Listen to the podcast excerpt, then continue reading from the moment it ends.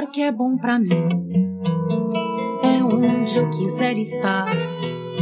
A estrela ainda brilha, ela é quem vai me guiar. Ser guerreira é minha sina, batalhando pra vencer. Tenho voz pra ser ouvida, tenho sonhos pra viver. Não vão mais conseguir me anular, me calar. Ninguém vai me impedir de cantar e lutar.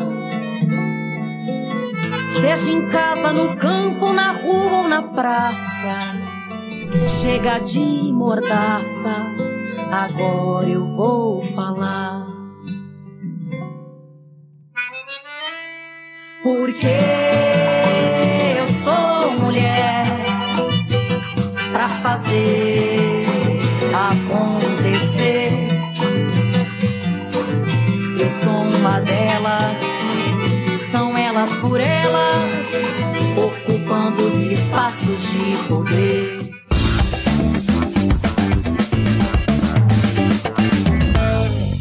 Olá, sejam muito bem-vindas ao TV Elas por Elas Formação, programa do PT para a preparação e formação das mulheres para a disputa política. Eu sou a Mariana Jacob e esse é meu Sinal em Libras e de segunda a sexta-feira nos encontramos a partir das 4 da tarde. No programa de hoje vamos falar sobre mulheres, trabalho e previdência, e a gente começa com alguns trechos da aula. Somos trabalhadoras e temos direitos, a precarização do trabalho e o desemprego no golpe, com a secretária-geral da CUT, Carmen Foro. E a aula, as mulheres querem se aposentar, o risco do desmonte golpista da previdência, com a economista Marilane Teixeira. Acompanhe.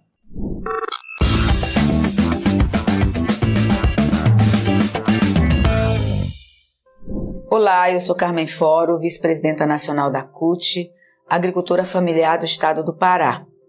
Estou aqui para a gente conversar um pouco, uma aula sobre o direito dos trabalhadores e das trabalhadoras, muitos deles perdidos no último período. Eu queria iniciar dizendo que, na nossa opinião, nós ainda estamos vivendo um golpe. O golpe está em curso no nosso país. Mas é importante destacar que em 2003, uma atitude fundamental do governo federal, na época governo Lula, criar a Secretaria Nacional de Política para as Mulheres é um marco muito importante no Brasil para todas as trabalhadoras. Ora, é a primeira vez que o governo federal reconhece que o Brasil é um país desigual. Tem outros patamares de desigualdade, mas do ponto de vista da desigualdade com as mulheres brasileiras. Quando você reconhece isso e cria uma secretaria de mulheres, é muito importante para as mulheres da classe trabalhadora, porque há um reconhecimento e, portanto, há uma movimentação no sentido de ter políticas públicas, né, e garantir avançar nos direitos. Então, isso é muito importante, esse marco. Para nós consideramos um marco ter criado a Secretaria de Política para as Mulheres no governo do presidente Lula. O que possibilitou, na verdade, a criação desta secretaria? Eu acho que ela possibilitou um conjunto de avanços para as mulheres trabalhadoras. Nós estávamos vivendo um momento, obviamente, de um patamar de economia crescente. E ao ter crescimento na economia, nós também reivindicamos a distribuição deste crescimento. E um dos instrumentos da distribuição desse crescimento foi o salário mínimo. O aumento e a valorização do salário mínimo, uma política de valorização do salário mínimo que chegou a muitos trabalhadores, foi muito importante para todos nós ao longo do período de 2003 a 2014. É muito importante também dizer que, neste ambiente, foi fundamental a PEC 169, que garantiu trazer mulheres que estavam, ao longo da história do nosso país, num lugar de nenhum reconhecimento enquanto trabalhadora. Essas mulheres foram as últimas a entrarem num ambiente onde foram reconhecidos seus direitos, são as mulheres domésticas. Eu acho que ao longo desse período também nós tivemos como garantir com que diminuísse um pouco mais a desigualdade salarial entre homens e mulheres. Então, todas as políticas conquistadas ao longo deste período foram fundamentais, inclusive para garantir com que mulheres e mulheres negras que estão na base da pirâmide pudessem ser beneficiadas com todas essas políticas, né? Seja ela dos equipamentos, seja ela de valorização do salário mínimo, seja ela do crescimento econômico e a distribuição de renda, sejam elas da inclusão de mulheres como mulheres domésticas, sejam elas nas políticas públicas, como por exemplo no campo brasileiro. Nós avançamos bastante em políticas públicas das mais significativas que garantem direitos para nós, mulheres que vivemos no campo, como, por exemplo, assistência técnica para produção, né? A estrutura de uma diretoria de política para as mulheres no MDA, que construiu uma articulação com vários outros ministérios e produziram programas significativos, como o Programa de Documentação da Trabalhadora Rural, como o anúncio de várias políticas públicas, porque a leitura que eu faço não é uma leitura de uma análise apenas das mulheres que têm empregos formais, mas de mulheres trabalhadoras que estão em outros espaços. A classe trabalhadora é bastante diversa e é importante reconhecer o efeito dessas políticas na vida de mulheres urbanas, rurais e mulheres negras, que infelizmente estão na base da pirâmide e conseguem e estão nos piores postos de trabalho desse país, né? E que têm menos acesso aos postos de trabalho. Então, eu queria ressaltar essa questão. Lembro que, em janeiro de 2003, a taxa de desemprego entre as mulheres era de 13%, e nós findamos o período de 2000 até 2014 com uma taxa de desemprego entre as mulheres de 4,9%. É fundamental também a gente conversar que o segundo período, que é a partir de 2015 e 2016, nós já estávamos num momento que é muito importante colocar. Primeiro, 2014 foi um momento de disputa de projeto muito forte. E pós isso, uma disputa muito grande na tentativa de derrubar a presidenta Dilma. Então, acho que esse é um período curto, que já há uma pressão muito grande, no sentido de tensionar para que alguns ajustes fossem feitos e eles pudessem... E, obviamente, eles impactariam na vida das mulheres trabalhadoras, sejam elas de todas as categorias, os setores econômicos. Importante também trazer para cá, para essa discussão, o terceiro período, né, que eu chamo do período de desmonte das políticas públicas, a eliminação dos direitos e o aprofundamento da crise.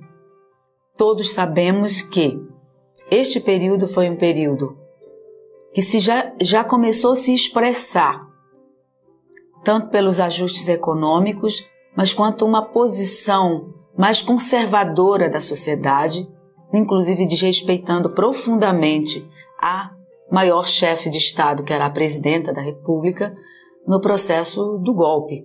Olá, eu sou a Marilane Teixeira, sou economista, filiada ao PT, militante feminista, professora, pesquisadora, assessora sindical, e tenho dedicado boa parte do meu trabalho a estudar o tema das relações de trabalho e gênero. Então a nossa conversa hoje vai ser sobre a previdência social. Vamos começar a falar um pouco então sobre o sistema de seguridade social. Ele foi consolidado a partir da Constituição de 88. Então ele está montado a partir de um tripé, que é a assistência, a previdência e a saúde. E na Constituição de 88, você integrou o sistema de seguridade social vários sujeitos sociais que estavam fora desse sistema. Dá um exemplo muito simples, que é o caso do trabalhador e da trabalhadora rural que foram integrados ao sistema de seguridade social e que não tinham esse direito antes da Constituição de 88. Bom, para assegurar o sistema de seguridade social, que ele possa ser ampliado e ter acesso ao conjunto da sociedade, ao conjunto da classe trabalhadora, fez também ajustes na Constituição de 88 que diz respeito à forma de sustentação do sistema, o que a gente chama das receitas. Então, na Constituição de 88 foi, dessa forma, criado várias contribuições patronais para dar sustentação ao sistema, que é a contribuição sobre o lucro líquido das empresas, o COFINS, que é uma contribuição para o financiamento da Seguridade Social.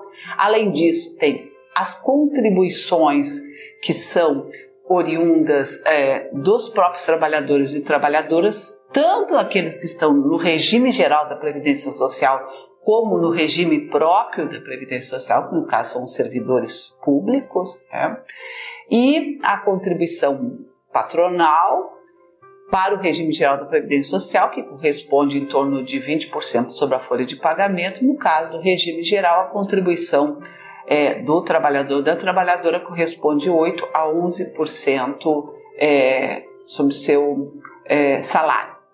Além disso, o sistema de seguridade social também complementa a receita a partir de outras fontes, como jogos lotéricos, etc. Bom, isso, esse conjunto de contribuições, que a gente chama, que são arrecadações próprias para assegurar o sistema de seguridade social, ela é mais do que suficiente para sustentar o sistema de seguridade social no Brasil. O que ocorre é que desde os anos 90, ainda no governo Fernando Henrique Cardoso, uma parte desse recurso ele foi desviado, que a gente chama de desvinculação das receitas da União, DRU, 20% da arrecadação para gastos dentro da máquina pública para outras finalidades. E recentemente, em 2016, no governo Temer, se retirou mais 10% desse recurso. Ou seja, desde os anos 90, que 20% das contribuições para a Seguridade Social já estão sendo desviadas para outras finalidades, ampliando em 2016 para 30%.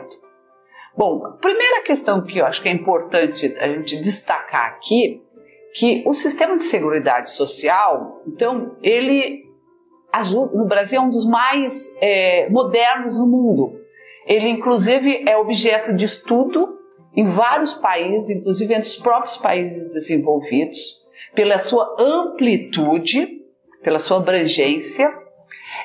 E o sistema de seguridade social no Brasil, em especial a Previdência Social, ela contribui para poder, de alguma forma, corrigir as distorções oriundas no mercado de trabalho. E aí nós vamos entrar no tema de que a Previdência tem a ver com o tema das mulheres deste curso. Se nós observarmos, o Brasil é um dos poucos países do mundo em que as pessoas podem se aposentar, solicitar o seu benefício, seja por idade, seja por tempo de contribuição. A maior parte dos países é através da idade mínima, e alguns poucos países, o Brasil está entre eles, você pode combinar ou tempo de contribuição ou idade mínima. Além disso, ainda em 2015, no governo Dilma, se introduziu a fórmula do 85-95. Então, quando se somar 85 anos, somando a idade com o tempo de contribuição para as mulheres, desde que as mulheres tenham pelo menos 30 anos de contribuição, e no caso dos homens, 95, somando o tempo de contribuição de 35 anos mais a idade, já podem, né, solicitar o seu benefício, garantindo a integralidade desse benefício com base nos 15 últimos anos de contribuição, expurgando os 20% menores contribuições, ou seja, com base nas 80% maiores contribuições. A Seguridade Social é assunto importantíssimo num país com tantas desigualdades como o Brasil. E na atual conjuntura, motivo de debates e discussões em todas as esferas políticas do país. Para falar um pouco sobre os impactos das reformas trabalhistas e da Previdência na vida das mulheres, convidamos a sindicalista Juvândia Moreira Leite, a economista Graziele Davi e a deputada federal Maria do Rosário. A presidenta da Confederação Nacional dos Trabalhadores do Ramo Financeiro, Juvândia Moreira Leite, falou sobre mulheres, desemprego, o aumento do trabalho informal pós-reforma trabalhista. Acompanhe. O trabalho precário é aquele que não tem jornada, você não sabe quantas horas você vai trabalhar. O trabalho precário é aquele que não tem uma remuneração definida, você não sabe quanto você vai ganhar ao final do mês, né? Então esse é o trabalho precário. A gente retoma esse debate porque depois do golpe eles fizeram uma reforma trabalhista, né, prometendo gerar 6 milhões de empregos. Era esse o discurso, vamos fazer uma reforma, mas na verdade era uma reforma para precarizar esses direitos que a gente, né, lutou tanto para conquistar. Era uma reforma para tirar da CLT esses trabalhadores e trabalhadoras, porque depois, né, da reforma trabalhista, que permitiu a terceirização da atividade PIN, que permite que qualquer um possa ser contratado como MEI, como PJ, né, como pessoa jurídica. Quer dizer, na verdade, você é um trabalhador que deveria ter direitos, deveria ter uma jornada definida, mas, né, um jeito que eles acharam de... E antes na lei não era permitido fazer isso, contratar essa pessoa como autônomo, como PJ. Se ela fosse da atividade FIM, ela teria que ser... Se tivesse um vínculo trabalhista, ela teria que ser registrada, ter a carteira de trabalho dela registrada. Isso daria a ela direitos, ele acessa um sindicato organizado, né? Então, eles fizeram essa reforma trabalhista para precarizar, mas prometeram para a população, né, para enganar a população, eles disseram que iria gerar 6 milhões de empregos. E de lá para cá, a gente só vê essa precarização aumentar, né, o desemprego aumentar. Então, o que a gente vê? A gente viu...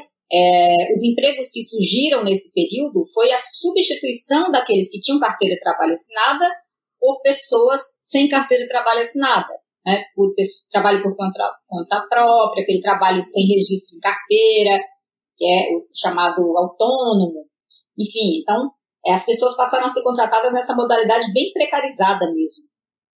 E eles atacaram os sindicatos naquela reforma trabalhista porque era um jeito de você atacar a resistência contra esse desmonte de direitos.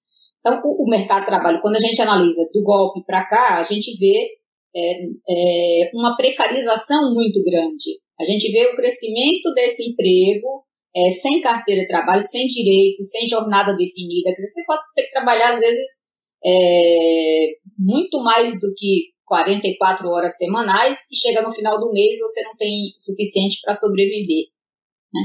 E tanto esse trabalho precário quanto o trabalho, o desemprego, ele afeta muito mais as mulheres, né? A gente tem hoje aí quase 15 milhões de desempregados, né? Em torno de 14% de desempregados, mas o desemprego das mulheres é muito maior. Esse desemprego chega a quase 17%. E aí, quando a gente olha também nas mulheres, as mulheres negras, esse desemprego ele é ainda maior do que as mulheres não, né, não negras. Portanto, a precarização, o desemprego, ele tem uma cara, né? Ele é feminino e é majoritariamente de mulheres negras. A doutoranda em Economia na Unicamp, pesquisadora e produtora do podcast É da Sua Conta, Graziele Davi, contextualizou a reforma da Previdência dentro do cenário econômico atual e como ela afeta na prática a vida das mulheres. Acompanhe. Foram feitos diversos estudos para poder avaliar suas possibilidades de impacto. Mas uma vez que a reforma foi aprovada na forma da Emenda Complementar 109 de 2003, 103 de 2019, a gente não viu mais tantos estudos sobre o que de fato vai acontecer. Então, eu e o Arthur Wells somos doutorandos lá no Instituto de Economia da Unicamp, e a gente resolveu fazer um estudo avaliando o impacto do texto que foi aprovado, e não só dos projetos de lei. E o que a gente conseguiu observar? Os primeiros estudos, quando era só sobre o projeto de lei, tinham entendimentos divergentes sobre o impacto na desigualdade. Alguns diziam não vai ter impacto nenhum na desigualdade. Alguns diziam vai tornar a Previdência muito mais regressiva, vai piorar para as pessoas mais pobres. E outros diziam não, essa reforma é muito importante porque ela vai melhorar a progressividade do sistema. Então, quando a gente foi avaliar o texto mesmo aprovado, o que a gente descobriu? A primeira coisa que a gente descobriu é que os principais afetados nesse sistema vão ser mulheres, a população e a população rural. Além disso, quando a gente olha para os indicadores de desigualdade, não aparece um efeito muito grande de desigualdade de renda. Então, desigualdade de renda, a gente não vê um impacto inicialmente muito grande. Já no de gênero, a gente vê um impacto maior sobre as mulheres e também entre a população rural e urbana. Mas por que será que não apareceu algo na desigualdade de renda se a gente está falando que vai ocorrer perda? Porque é uma questão de índice, de indicador. O que mede a desigualdade realmente é o índice de Gini. E o que ele observa? Ele observa a diferença entre quem está ganhando e quem está perdendo nas extremidades. Então, os mais pobres e os mais ricos. Quando eu tiro renda de quem está no meio da distribuição, o índice de Gini não é capaz de captar isso. E a reforma da Previdência mexe justamente quem está no meio da distribuição, principalmente o texto que foi aprovado.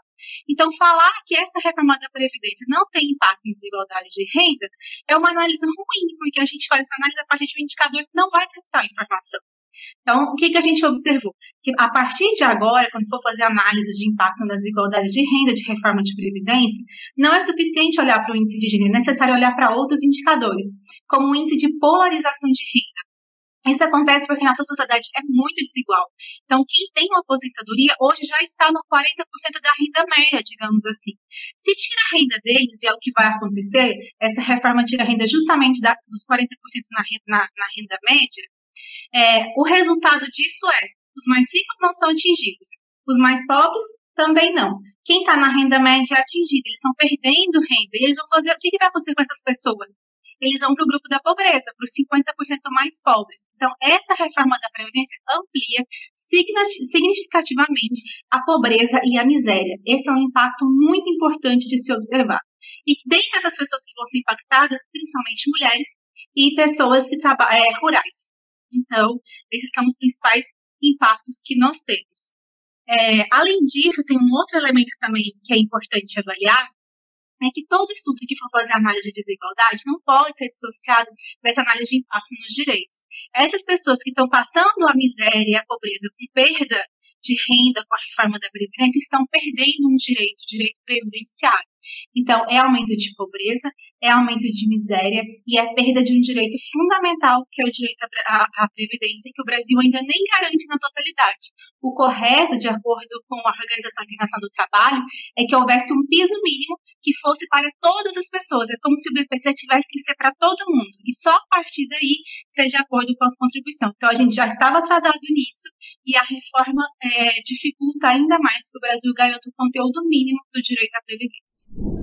A deputada federal do PT do Rio Grande do Sul, Maria do Rosário, falou como a reforma da Previdência não olha para a realidade das mulheres brasileiras, que é plural e desigual, e o que se discute no Congresso Nacional sobre o tema. Acompanhem. Nós vivemos um tempo extremamente agressivo do ponto de vista da retirada de direitos no Congresso Nacional. Observem que essa linha que destrói direitos, destrói referências de um Estado que deve, de acordo com a Constituição Federal, oferecer garantias para as mulheres e para a qualidade de vida no Brasil, esta linha não está apenas no governo Bolsonaro. Desde o golpe contra a presidenta Dilma, que teve um forte caráter misógino, nós tivemos uma série de reformas, entre aspas aqui, porque todas essas chamadas reformas vieram num sentido de destruição das responsabilidades públicas do Estado e atingiram de forma muito grave as mulheres. A reforma trabalhista atinge as mulheres e a reforma da Previdência, ela atinge em cheio a vida das mulheres ao longo de toda a vida, mas, sobretudo, no período em que a mulher busca o benefício previdenciário. A principal alteração que foi incorporada aqui, que trouxe impacto, é a contagem do tempo de contribuição associado ao tema da idade. Essa questão obrigatória do tempo de contribuição dificultou enormemente para as mulheres chegarem à aposentadoria. Como disse a pesquisadora Graziela e a professora, as nossas dificuldades não estão no fato do trabalho em si, porque a mulher trabalha muitas vezes desde a... é lamentável admitir isso, mas desde a infância. Ocorre que esse trabalho é o trabalho, em geral, precário, subemprego, sobretudo quando começa no trabalho infantil, que é, inclusive, ilegal. O que ocorre, portanto, é que o trabalho da mulher não é registrado, não é valorizado. Em geral, é o trabalho doméstico, é o trabalho no cuidado com outras pessoas, com crianças, com idosos, com pessoas com deficiência, um trabalho sem carteira, sem registro. E essa situação, no governo do presidente Lula e da presidenta Dilma, ela foi rapidamente alterada porque foram criados 20 milhões de postos de trabalho formais. E, além disso, a criação de institutos federais, do sistema de cotas nas universidades, nos próprios institutos federais, mais recursos na educação, na assistência estudantil, o Fundeb, tudo isso levou mais as mulheres, e as mulheres negras também, à vida educacional e abriu oportunidades de trabalho protegido, de trabalho formal, mais de igual para igual. Hoje em dia isso não existe mais. Nós já estamos praticamente com 14, talvez mais, 15 milhões de pessoas desempregadas, outros 40 milhões simplesmente se encontram numa condição de não encontrarem onde trabalhar e trabalharem naquilo que encontram a cada dia para se sustentarem. Então, como é que é possível ter este registro para contar o tempo de contribuição? Com tudo isso, o governo Bolsonaro, essa era do fascismo e do neoliberalismo em conjunto, essa era de ódio à vida humana e às mulheres, acaba produzindo dois efeitos. O aprofundamento da desigualdade e da desigualdade de gênero, ainda maior, não é? E, do outro lado, também o desmonte do sistema público de previdência. E, sem dúvida, que a previdência, sendo um sistema solidário, quanto menos pessoas também têm trabalho formal, quanto menos as mulheres têm possibilidade de contribuição formal, mais dificuldade cada uma das mulheres tem.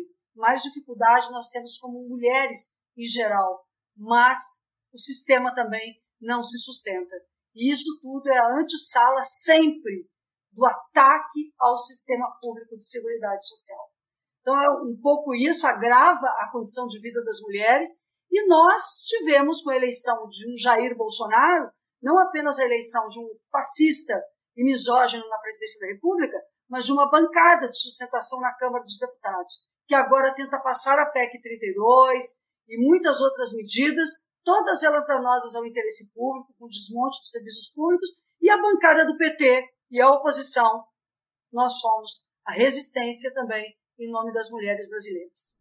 O TV Elas por Elas Formação de hoje fica por aqui. Gostou do programa? Então não deixe de conferir nossa playlist no canal da TV PT no YouTube e o nosso podcast no Spotify. Lá tem muito mais conteúdo esperando por você. Não esquece de curtir a gente nas redes sociais. Assim você fica sempre por dentro de tudo que acontece por aqui e de outras ações voltadas para as mulheres e realizadas pelo PT. Eu espero vocês amanhã. Até lá!